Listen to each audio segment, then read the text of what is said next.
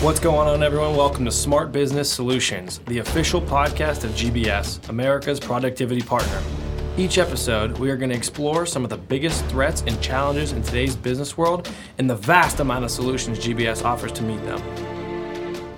Well, hello, and welcome back to Smart Business Solutions, the official podcast show of GBS. On today's show, we are going to be joined over the phone by two of our product experts in the Smart Labeling Business segment. First with us is Jay Whitman, who is the product manager for Intelligent Labels for Avery Dennison. Avery is one of GBS's most trusted business partners and has been specializing in the design and manufacture of a wide variety of labeling and bonding solutions to companies throughout the world since 1935. Jay has been with Avery for 17 years and has served in many different capacities throughout his tenure with the company. And also joining us on the phone today is someone whose voice may sound familiar to you. He is Mike Vitale, Vice President of Sales for GBS. And Mike was featured on an earlier episode of Smart Business Solutions last year. Mike has been with GBS for 10 years and currently oversees and manages the sales team for GBS's Print Technologies division.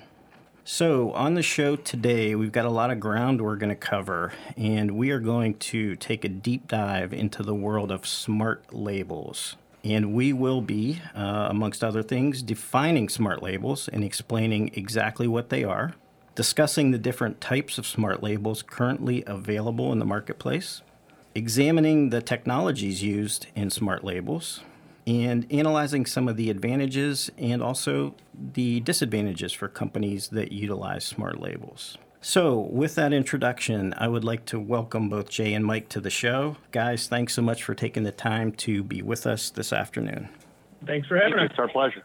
Absolutely. Very good. So, so Jay, if you would, tell us a little bit more about your background and some of your experience with Avery Dennison. Yeah, absolutely. So, like you said, I've been with the with, with Avery Dennison for 17 years, in just about every different function that that we have, with the exception of finance. So, I've been everywhere from operations directly on, uh, working in the in our plants, although into marketing and and uh, now really focused in on what we call intelligent labels for the past three years, and I'm the product manager for this this segment of our business, working with the great uh, converters out there, especially ones like uh, GBS here. Um, and what I'm doing there is I'm looking at, uh, in, in most cases in our side, we're looking at RFID enabled labels, so radio frequency identification. And we, we primarily focus on two different frequency bands one which is called UHF, which is used for some supply chain tracking, and one which is HF, which is used more for one to one interactions or, or um, in healthcare. Perfect. Mike, anything else about your background you'd like us to know? Uh, I mean, sure. Yeah. Uh, as you mentioned, 10 years at GBS, been a, a, a, joy of a ride. You know, out as a senior account executive for uh, most of that time, and then uh, really only in the last year have I been uh, able to serve as the v- vice president of sales.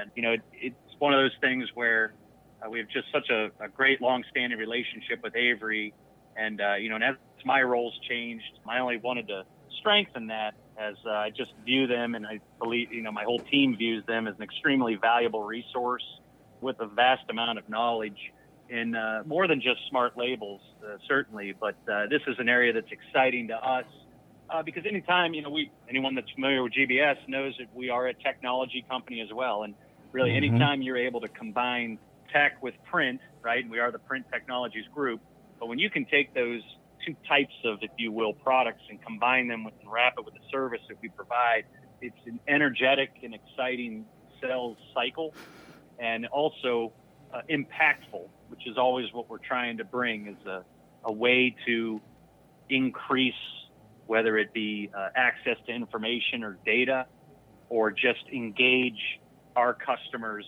customers.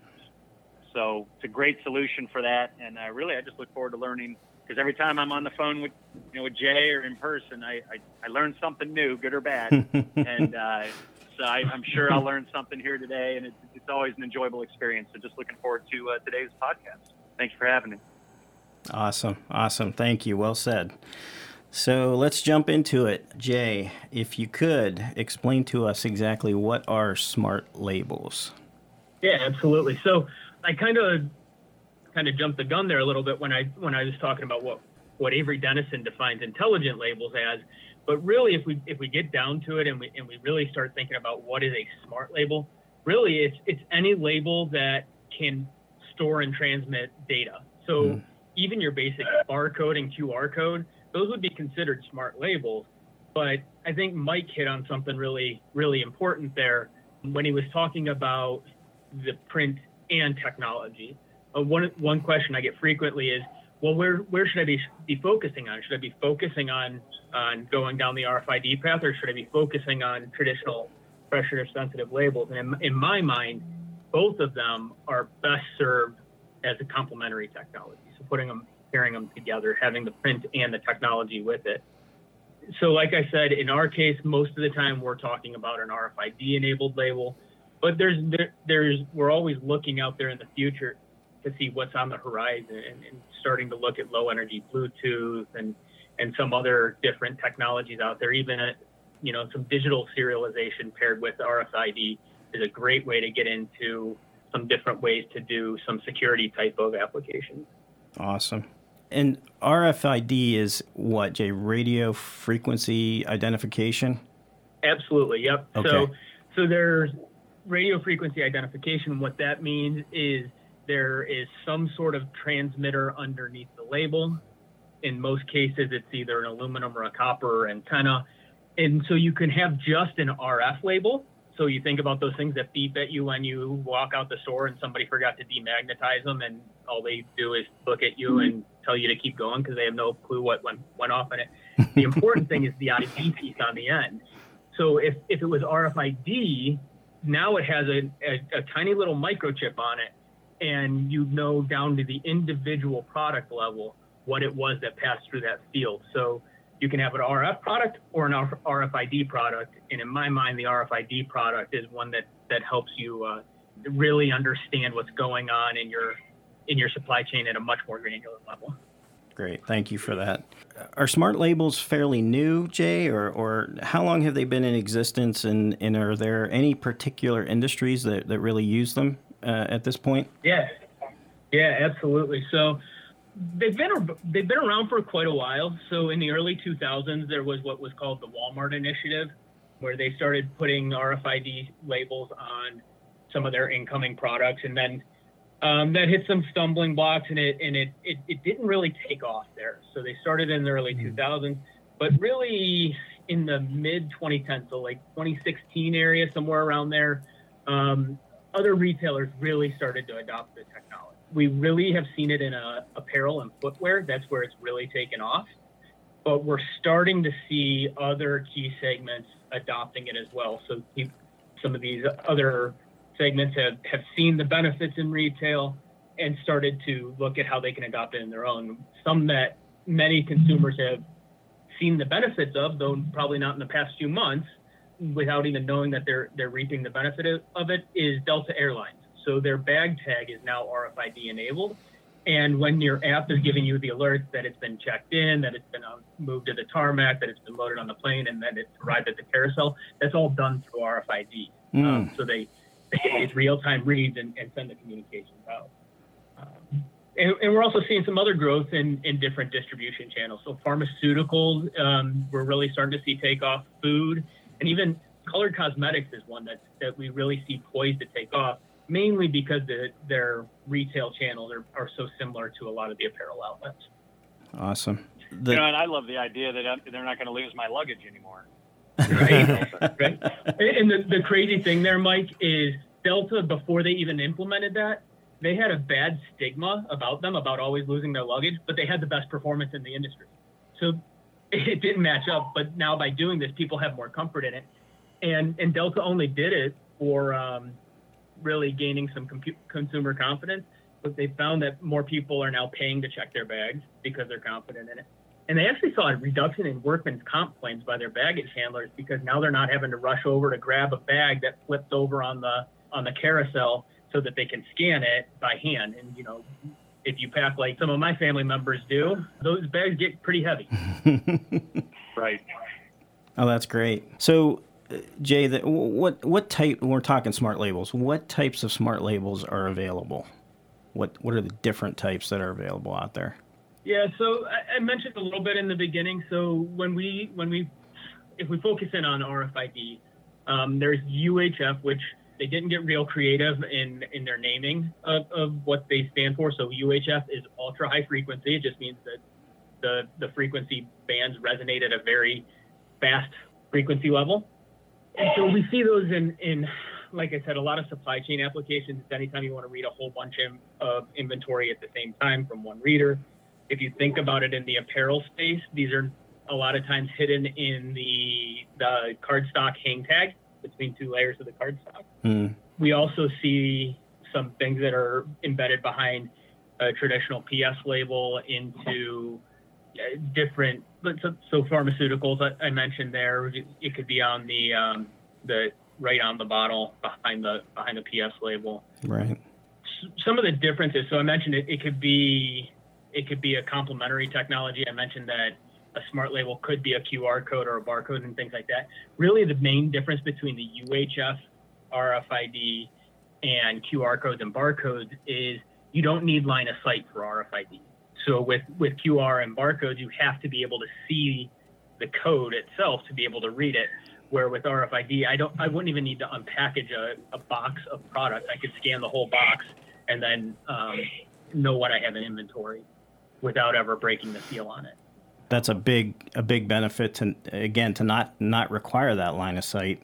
And and and for qr codes jay those are just basically like those are those those kind of uh, different looking codes like a square code where you just you can scan them with your phone right? And they bring up different information about the product. Is that is that what that is?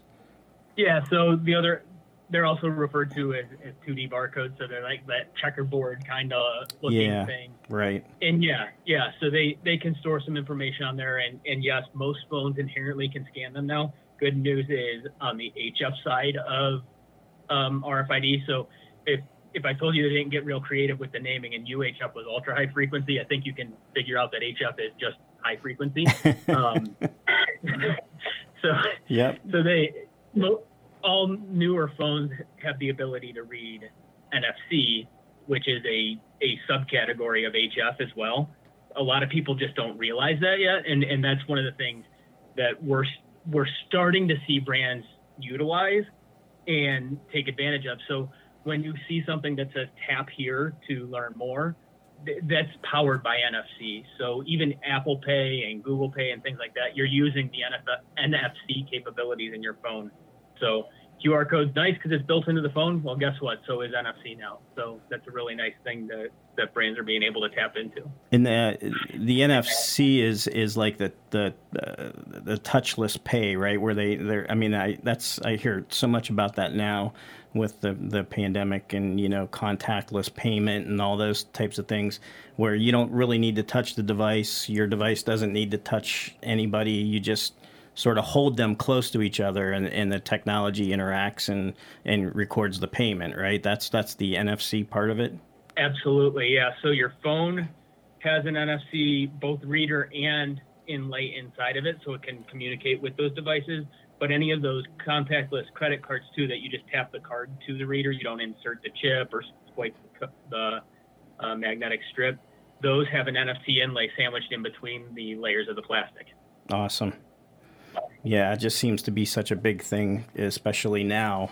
I hear so much, you know, just hear so much of that. So that's good to know. Awesome. Yeah, absolutely. Yeah, I, I think I've seen three or four different articles out since the pandemic started about the rise and, and need for contactless payments. So yeah, definitely, uh, definitely a growing area. So uh, yeah, I know uh, Jay. Jay sent me a bunch of uh, NFC tags that I'm able to program with my phone or inlay uh, what I want to take place when the somebody taps it with their device. So I program them to lead to, uh, you know, say in some cases a video that I'd want them to see on a sample label, and then you know I'll hide the tag underneath the uh, liner, and so on a sample somebody just can tap it with their phone and it'll launch a video. But it's uh, it's effective. Uh, we've done other samples too with those tags where we had them sewn into a pillow that uh, Mm. replicated, uh, say, a fertilizer bag, and then we had people that worked for the uh, organization that made the fertilizer. We said, "Hey, tap that pillow with your phone," and then it launched one of their, you know, their actual videos promoting that fertilizer, and it was just to give them the idea that uh, this is this is tomorrow tomorrow's technology, but it's happening today, right? So it's uh, Right. really cool. It's, it's it's fun to see their reaction. Yeah, I think those are some great examples, Mike. So I think where I, my personal opinion where I see some of this stuff going is, you know, labels are, you can only put so much information on it and, and brands don't get that one-to-one interaction with the consumer.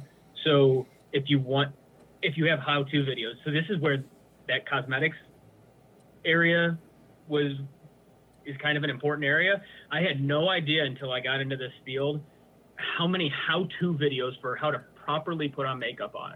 Mm. Um, apparently, women have been putting makeup on the wrong way for all these years. Um, you could have fooled me. I had no idea. Um, but, but these brands, these brands are putting out their own how-to videos to make sure that people are using their their makeup and their cosmetics the way that they intended them for, or in segments that are very important to be able to stand out on the shelf. So think of like spirits and wines and things like that. They're starting to use this interactivity to, to create an experience. So it's more than just the product; it's, you're also buying the experience to go along with it. No, that's great. So, uh, and and I think you you've you've touched and been touching on it. I wanted to, to just ask you to, to talk about what differentiates smart labels from, say, traditional paper product labels. And I know that again, it's the technology and it's the customer experience. But is there anything else there that you would want to add as far as the differentiators between traditional labeling and smart labels, Jay? Yeah, so I, I think one thing that's that's a big differentiator, and, and it's one of the things that we kind of is a guiding principle for us is is that with the with this intelligent label, you know, we are we are moving towards a world where every product will have its own digital identity. And what I mm-hmm. mean by that is every single product will have its own unique identifier based on that chip that's on the RFID tag. So in a traditional label, it's it's governed by UPC code, right? It's a it's a, a standard barcode, and you'll know some details on it. You'll know what the product is. You'll probably know what size it is, things things like that. But if you have 13 of the same size item, you just know that you have 13 of them. Where with the intelligent label, I know what 13 items I have. And what mm. that enables then is better stock rotation, better life cycle management, things like that. You can actually have get alerts to say, hey, you're think about, about it in the in the grocery space, right? So you get this pallet of, of fresh fruit in the back room, and each one has its own UPC code. But what if you could make sure that your stock associate is getting the oldest stocks out to the floor first? Now you're not now you're not going to have as much food waste and things like that. Right. Um, I, I think I think the the produce side of a grocery store accounts for less than twenty percent of of their actual inventory value, but it's upwards of like fifty percent of its shrink. Mm. So very disproportionate, and, and and this type of technology can enable you to uh, can make your products smarter, which in turn makes uh, allows you to ha- make smarter decisions on your inventory practices, and then in turn can can really go straight to the bottom line. Another perspective too is I, I've always told my uh, team, you know, if a picture's worth a thousand words, a video's worth a million, right? Mhm, So mhm. anyway, I, I, I see that these this technology is a way to bring products to life. You know, so rather than somebody having to sit there and just read it and look at a two-dimensional picture, if you will, they have the opportunity to listen to the advertisement or the selling points or the and engage them. You know, whether it's a quick questionnaire or anything along those lines, but to get to that level with the direct communication to the people using their products, you know, I see that as a, a valuable uh, selling point as well. Yeah, I, I mean, I, I think that goes back to that experience, right, Jay, that you were talking about that consumer experience with the product. It's not just looking at it and reading about it; it's interacting with it. I agree. That's that's huge. So, Absolutely, and the brands are loving it too because I mean, think about. I think um, let's just pick one. So like the shoe shoe industry, right? So big box retailer of shoes, the brands that are that are being represented in that store are relying on an associate to tell their brand story, mm, right? Yep. These associates can, are going to be influenced by their personal preference. Where a brand could put that NFC inlay in there, put the video in there, get their brand messaging in there, get that one-to-one interaction interaction directly with the consumer, and now they have control of the story. Great point. That's that very powerful very powerful. So, so the actual type of technology that we're talking about here, how how would you how could you explain that to us, Jay? Um, like, what what is the actual technology that's used for the intelligent labels? Sure. So, it, it at the very basic levels of it, it's it's a silicone chip. It's a it's it's a small computer microchip essentially. Hmm. Embedded in onto an aluminum antenna, which then gets inserted under the label. And, and in our case, when we're looking at putting it, making an intelligent label for consumer goods, our technology is completely passive. So there's no battery required. It, the, the frequencies that I was talking about before, it's actually harvesting energy from, from the energy fields at those frequency le- levels. So you have a, a reader that's transmitting that frequent rate frequency level of radio waves which energizes the, the chip, which then responds back to the reader. So in essence, it's a very, very basic computer that, that's in, embedded in behind the label.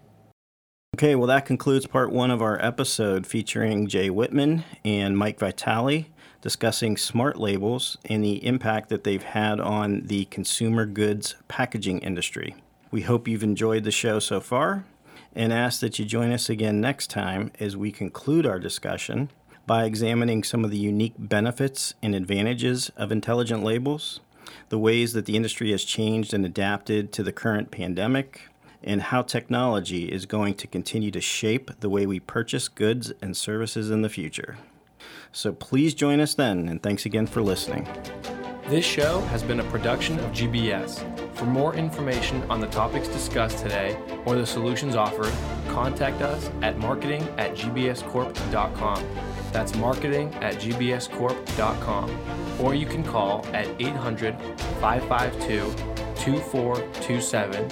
And lastly, check us out on the web at www.gbscorp.com. That's www.gbscorp.com. Also, don't forget to subscribe to our podcast so you don't miss out on any future episodes.